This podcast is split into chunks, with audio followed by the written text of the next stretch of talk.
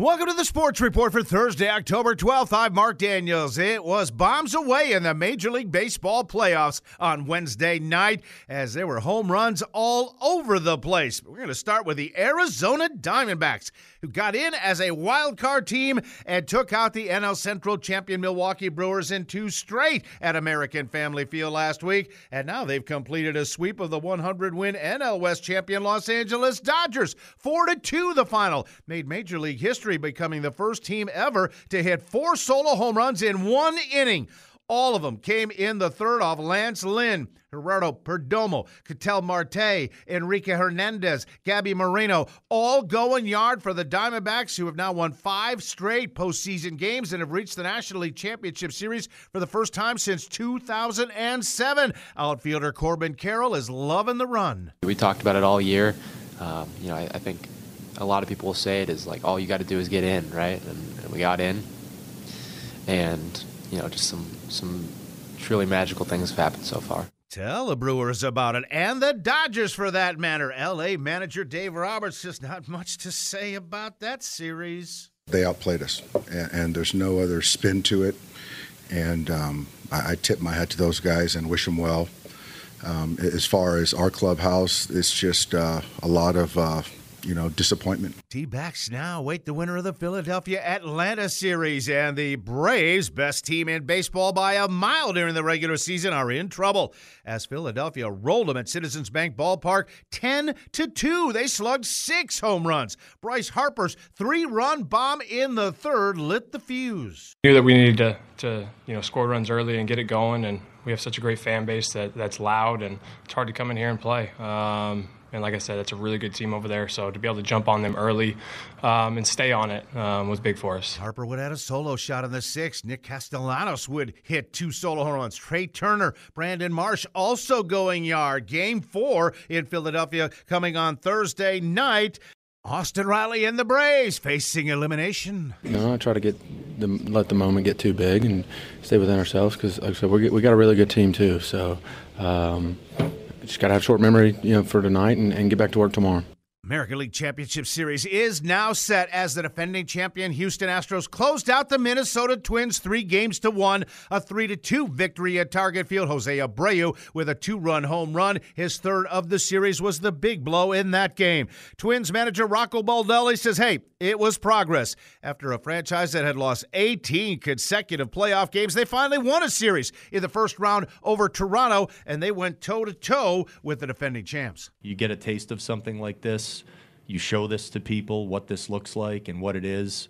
Uh, you know, we're not that far from playing in the World Series. We're playing against the best teams in baseball right now. And they played them tough, but it's now Houston moving on. Chance to defend their title, but to take the American League pennant.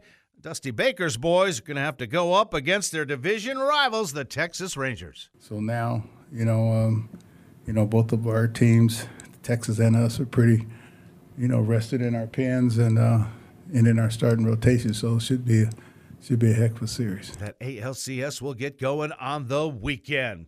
To the National Hockey League, the Boston Bruins played their season opener at TD Garden, and they skate to a three to one victory over the Chicago Blackhawks. Head coach Jim Montgomery says, "We'll take it for a first one."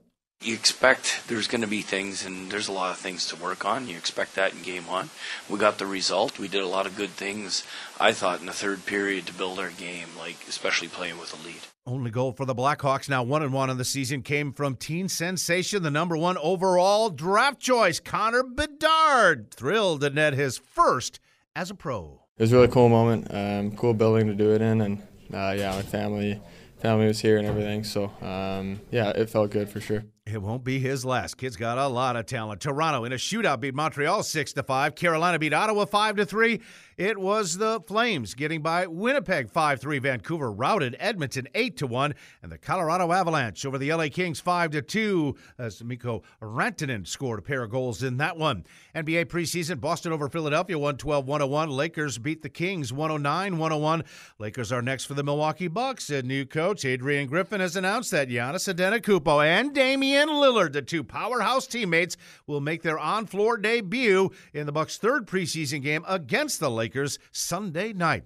WNBA Finals make it a pair of aces. Las Vegas, the defending champions, dominated the New York Liberty 104 76. A'ja Wilson, 26 points, 15 rebounds. They have now a commanding two games to none lead in the best of five championship series, and they can complete the repeat with a game three victory Sunday in Brooklyn to college football. Coming up, big game this weekend for the Wisconsin Badgers. They are four and one. They welcome five and one Iowa to Camp Randall Stadium on Saturday.